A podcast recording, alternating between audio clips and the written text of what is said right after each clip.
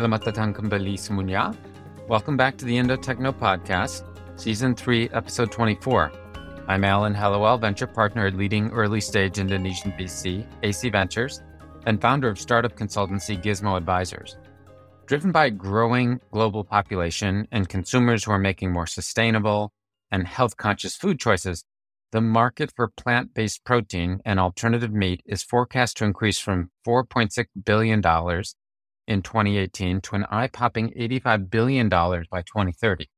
One of the many benefits of going plant based includes the claim that plant based food cultivation involves 93% less land and water usage. Moreover, next generation plant based meat, egg, and dairy products are increasingly competitive with animal products on taste, price, and accessibility. Today, we're extremely pleased to have join us Helga Tjahjadi, founder of Green Rebel, an Indonesian born food tech startup making plant based beef, chicken, and cheese. Thanks for joining us, Helga. Thank you for having me, Ellen. Hi. Let's start with a very basic question. Why have you chosen this category as the focus of your entrepreneurial energy? I guess it had something to do with my passion. I became vegetarian when I was 15. I did it for my health. At that time, I was struggling with some health conditions, and I read some books that recommended a whole food plant based diet. I gave it a try. And then within two years, my health conditions improved to the point that the health conditions that used to really bother me never came back. And I guess that's the start where I became very passionate about healthy plant based food.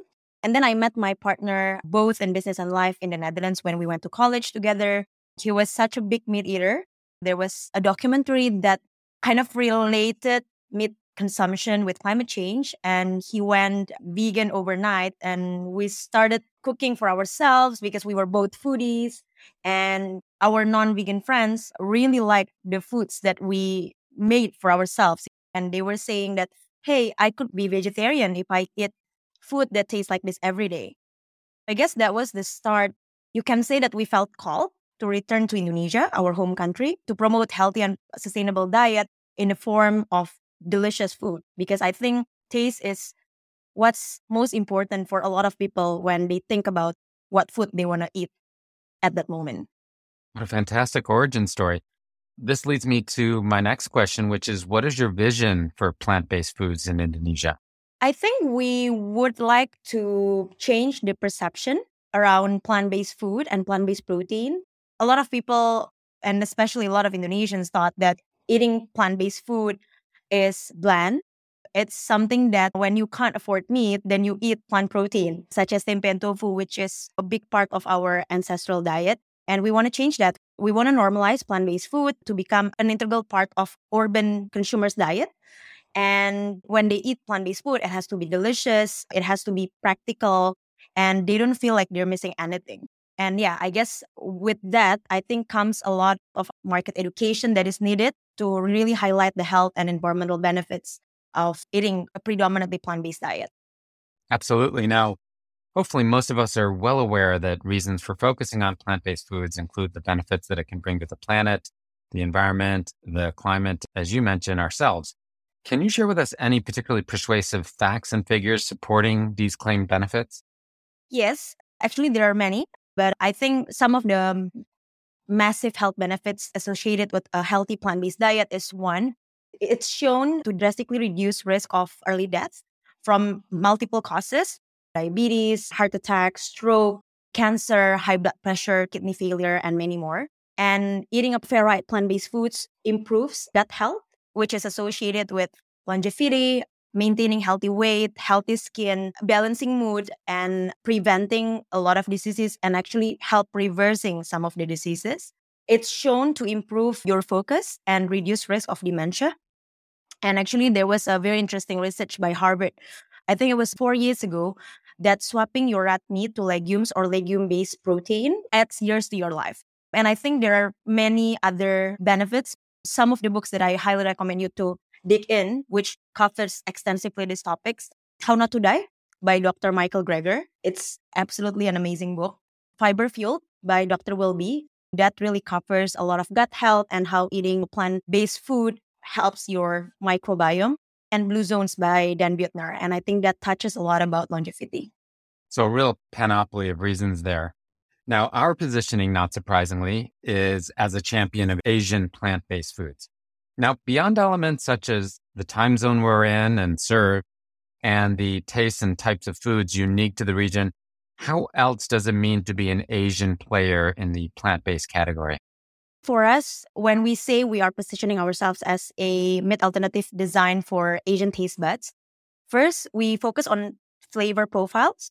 All of our flavored meats are focusing or inspired by authentic Southeast Asian flavors. We're championing beefless rendang. Rendang is one of the most famous beef curry in Indonesia. Green curry from Thailand, chicken karaage from Japan, those very authentic Asian profiles. And then Uh, the product itself, when we decided to focus on whole cut meats, because basically we feel like the gap in the market is a lot of Asian cooking involves a lot of high moisture cooking, such as hot pot, braised beef, which takes hours of slow cooking methods. And a lot of times, the plant based meat that is available in the market comes minced and it's not optimized for these types of cooking. The taste, the texture, and the shapes are designed to be versatile in different types of Asian cooking. It withstands heat when you put it in hot pot as a part of shabu. The texture stays intact. And I think the other thing that is important for us is sourcing ingredients from the region, from Asia. We're very happy to say that some of our key ingredients are coming from Indonesia. Fantastic. Thanks for that.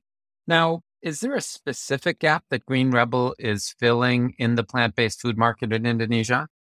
I think in Indonesia, a lot of plant based cooking revolves around tofu and tempeh, which we have been eating for centuries. And the meat alternative that comes in the form of beef alternative and chicken alternative with similar texture and taste and the way it's cooked is meant to be an alternative to the animal protein. And yeah, the gap is really having that meat alternative format and texture that goes well with Indonesian and Asian cooking. The product itself is specifically designed for different types of Indonesian cooking. Gotcha. So it's not just we're having one monolithic approach, an impossible burger, but we're actually localizing it significantly. Great. So I wanted to ask you what unique technologies we rely upon to create plant based foods and how much of it is self developed and how much of it is licensed? We developed the technology in house over many years. We actually started our entrepreneurial journey by opening the first modern plant-based F&B chain in Indonesia. And initially, we were developing meat alternatives for our own restaurant use before we decided to spin that off under a different brand name, Green Rebel in 2020. And there are two key elements to our technology. One is texturization process. We develop a process to texturize non-GMO soy and mushrooms to create fibrous meat and chicken texture. And the second element is what we call Rebel emulsion. And that's basically a proprietary formulation combining sustainable source coconut oil with some other ingredients to create that juiciness and flavor of beef or chicken, depending on which alternative or meat we want to create. And by combining those, we are able to create the whole cut of meat or chicken texture in the form of like steak, chunks, slices, and many more. Really impressive. So, not only are we not a copy paste solution from other plant based food markets, but we do have a lot of very interesting indigenous innovation that we're bringing to bear, uh, which is very encouraging. Now, are there any specific reasons why Indonesia in particular might be a strategic market for creating a new generation of plant based food? Yes, I think there are a couple. From ingredient perspective, we are both Indonesians. Obviously, it's very easy for us to start from our home country. But I think Indonesia is blessed with so many ingredients, high quality plant source ingredients from different types of mushrooms, different types of legumes, herbs that I imagine would be pretty expensive if you want to source from other countries. Turmeric, ginger, galangal, it's grown in our backyard. We are very excited to be able to play along with many different ingredients. And second of all, I think from the market perspective, Indonesia is the largest consumer market in Southeast Asia with a growing young middle class population And our ancestral diet is a semi vegetarian diet, or maybe what we call now vegetarian diet. Eating a right source of protein, mostly from plants, isn't something that is super foreign for Indonesians. It's just that we have to adapt to the way urban consumers' taste bud has grown and really developing flavors and textures that they like. Fascinating. Now, I wanted to move on to another aspect of our business. What, in your mind, is the secret to building a successful consumer brand in Indonesia in 2022? I can share what I think it is, and it may change because given my experience, I've been in the FMCG industry for pretty much only two years. I'm sure there are many things that I will learn along the way. But I think for us, the key is really to be customer centric. Our product innovation, ideation of new flavors, product improvements, pricing, where we place our products has to follow what consumers prefer. And we try to make it very easy for consumers to get in touch with us as a brand. They can contact us via Instagram, via our restaurant, via our customer service or representatives. And we really collect those feedback and take action based on the customer feedback that we have gotten over the years. I think that's really the key to really follow the customers and focus on satisfy them every day more and more. Very difficult to argue with that modus operandi. Now, Helga, I'm really impressed. We have a number of household names such as Starbucks, IKEA, and Domino's as customers. Can you share with us what customer we are most excited about and why? I think I'm equally excited about uh, the many customers Green Rebel works with. But I guess if I can pick a few that have a very interesting angle, IKEA is one. IKEA has this global mandate to convert 80% of their meal offerings to be plant-based by 2025 and it's really pushed from sustainability angle. And it's shown through the way they execute. If you go to any ikea and especially if you go to ikea indonesia you would see that the plant-based menu offerings are really highlighted it makes it easy for consumers to see the products to be attracted to the format and just take it. In fact we just recently rolled out these new products in ikea chicken karaage and mushroom soup. And it's displayed where the customer starts their journey when they go into the IKEA restaurant. And that's how it's bought and tried by many people, which I believe wasn't considering health or environment. They just liked it when they saw it very accessible. I think the second client that we are very excited about is Abuba Steakhouse. It's one of the largest steakhouse in Indonesia with 30 outlets. They have this legendary Abuba steak, which they created uh, about 20 years ago. And basically, they work with us to recreate the exact replica of the menu with the same form, with the same sauce. People can actually try their legendary sauce with the plant based steak. And I think Starbucks, of course, because Starbucks has such a big reach, with Starbucks having this meatless sloppy joe, everyone can try. And hopefully, they like it, that they have a positive association about plant based products, and they will be inclined to try it more often. Now, Helga, many of the foreign members of our audience are quite familiar with names such as Beyond Meat and Impossible Foods. These are two players in the plant based business overseas. And I assume a large proportion of these listeners have tried at least a few plant based foods from these brands or others.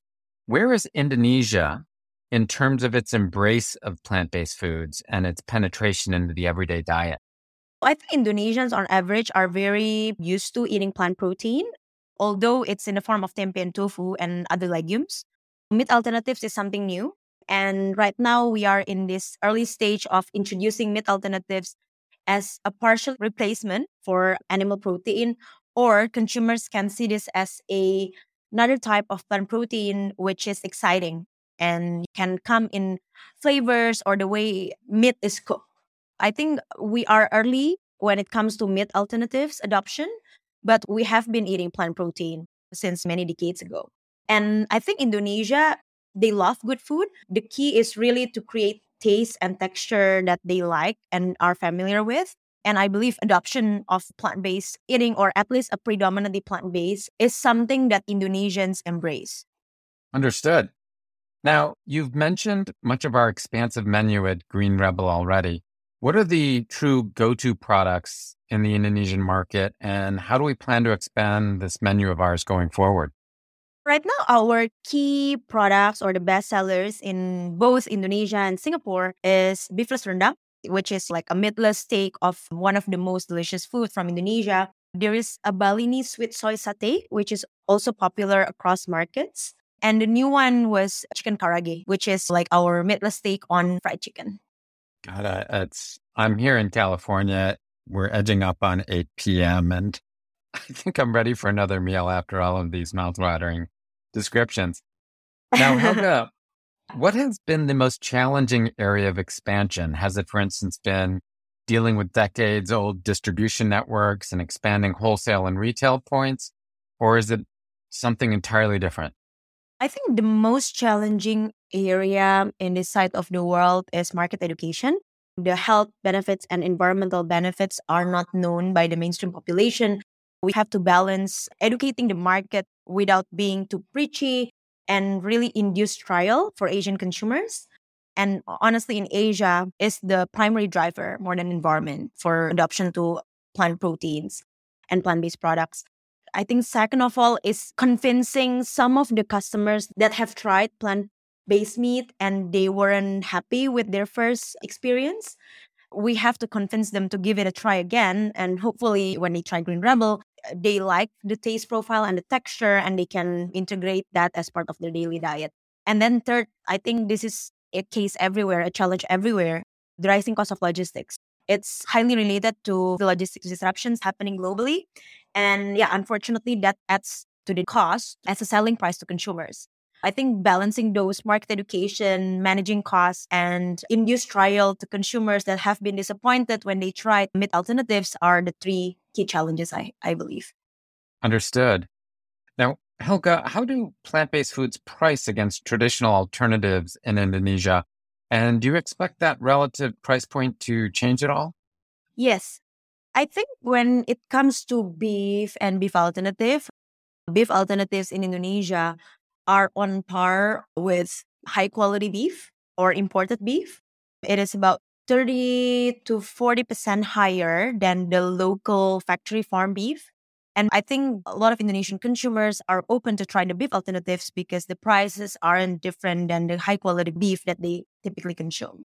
And when it comes to chicken, that's where the price range eh, is a bit high because chicken feed is heavily subsidized in Indonesia. And the chicken alternatives prices here are about on par with organic free range chicken, but it is about twice the price of factory farm chicken. And of course, I think for most meat alternatives companies, the goal is really to eventually reach price parity. But it's going to take some time because it has something to do with the scale of uh, the plant protein or plant based meat factories itself. The higher the demand, the bigger the production batch, the lower the selling price is eventually. And also, I think with the climate change that is happening and it's affecting uh, factory farms of animal agriculture, the prices of animal based protein is going to increase as well. And I think we have seen this happening in some countries in Europe. I think eventually it will reach that price parity. Understood. Now, Helga, I wanted to spend some time on the criticisms we've come across in the space in preparing for our session. Some of our global peers have seen rising skepticism over various parts of their business, from a lack of transparency around actual ingredients to emissions and the broader environmental impact from their operations. They will cite, for instance, that the agriculture industry produces a third of the world's greenhouse gases linked to human activity, is a primary driver of deforestation, and uses as much as 70% of the world's fresh water supply. How do you think about these and other criticisms? I guess it is true that agriculture is one of the primary driver of climate change. But if we look deeper and more detail, to the data, a lot of those greenhouse gas emissions, land use, water use, causes of ocean acidification is highly associated with animal agriculture. We didn't touch on environmental benefits of plant-based foods, but actually if you look at our world in data, there has been research that shows that plant source protein has 10x to 50x lower emissions than animal based protein. And there has been many environmental journals, I remember, if we convert the land use for animal agriculture to growing plant-based food, we can fit an additional 4 billion human population on Earth and potentially convert up to 25% land use back to forests, which is really good for biodiversity and of course stabilize the carbon emission. And then there was a research done by Patrick Brown and Professor Michael B. Eisen, if I'm not mistaken. Basically, that research finds that rapid global phase out of animal agriculture has the potential to stabilize greenhouse gas emission for 30 years and offset 68% of CO2 emissions in this century. Those research are available. Maybe it's the homework for the people who are involved in agro-food business and startups to translate this information for the consumers in the language that consumers understand. But I do agree there needs to be a transparency from agriculture or agro-food companies for consumers to be able to choose more mindfully about what kind of food they want to put on their table. That puts it really into perspective. We are acting on the same stage as traditional agriculture, but we're doing it in such a way that is far more efficient, less taxing of resources such as water, contributes to less emission. We're actually turning a lot of those criticisms on their head. Now, Helga, can you tell us about our supply chain and how it compares and contrasts with that of traditional food manufacturers in Indonesia? I guess when we talk about agriculture food or agriculture companies, it's very wide. I can tell you what we do in the company. And I don't know how would that compare to each of specific agro-food in the country. This is what we do differently. First of all, I think we are sourcing the ingredients within the region and mindfully. Our main ingredients are based on non-GMO soy and shiitake mushroom and white button mushroom that is sourced from Indonesia and other Asian countries. And we typically choose the sustainably sourced whenever that option is possible. Like GMO soy is obviously cheaper than the non-GMO soy, but we have decided to choose the non-GMO soy. And we use sustainably sourced coconut oil from Indonesia. And we are really highlighting the importance of using whole foods as the base ingredient for our meat alternatives. And for all the products that we produce, we do a life cycle assessment. Basically, the life cycle assessment is this research where it looks at the carbon emission that is produced through the food supply chain and we compare that with the meat counterpart. For example, our rendang was compared to local beef rendang. And those research, which shows how beef alternative has 90% less global warming potential because of the reasons you have shared before. And chicken is typically about 70% less global warming potential. Chicken alternative has 70% lower global emissions compared to chicken. Basically, these are the base where we talk to consumers about. This is part of our packaging. And we can say that we are trying to be more transparent to consumers by using scientific data to really say our environmental impact in comparison to the animal meat counterparts. I think you've already largely answered this question in your answer just now. But what percent of our supply chain is in Indonesia? The products are 100% produced in Indonesia. The ingredients are about 60% local and 40% sourced from other Asian countries, but it's all sourced within the region. Understood. Now, Helga, what are Green Rebels expansion plans? This year and actually next year, we are focusing on regional expansion, Asia Pacific. This April, we have launched in Singapore food service channels. And in September, just last week actually, our retail products are launched into the supermarket chain called Fair Price Finest in Singapore. And in November, we're launching into new markets, Malaysia and Philippines and South Korea by December. And hopefully by Q1 next year, our products can be available in Australia. Totally going to hunt down your products in Singapore. Now, Helga, I did not want to let you go without asking you to tell us something that few people know about you. I'm a dedicated mother of three dogs whom I raise on a whole food plant based diet. Oh, that is so cool. We have a lot of dogs in our family. I can't say that we do that, but we're going to take this offline. I want to see if you can share some tips with us. Helga, super impressive the progress the Green Rebel has made after a mere 2.5 years. I really enjoyed hearing of your customer proof points such as IKEA and Starbucks, and frankly, deeply appreciate all of the interesting facts and figures that you came armed with. We're really hoping to see Green Rebel maintain its leadership in educating the Indonesian markets of the benefits of plant based foods. Thanks again for joining us today. Thank you, Ellen. Have a good day. We hope our listeners have enjoyed today's episode. As always, please consider sharing any feedback that you have about the Endotechno podcast with us. Terima kasih. Sampai jumpa lagi.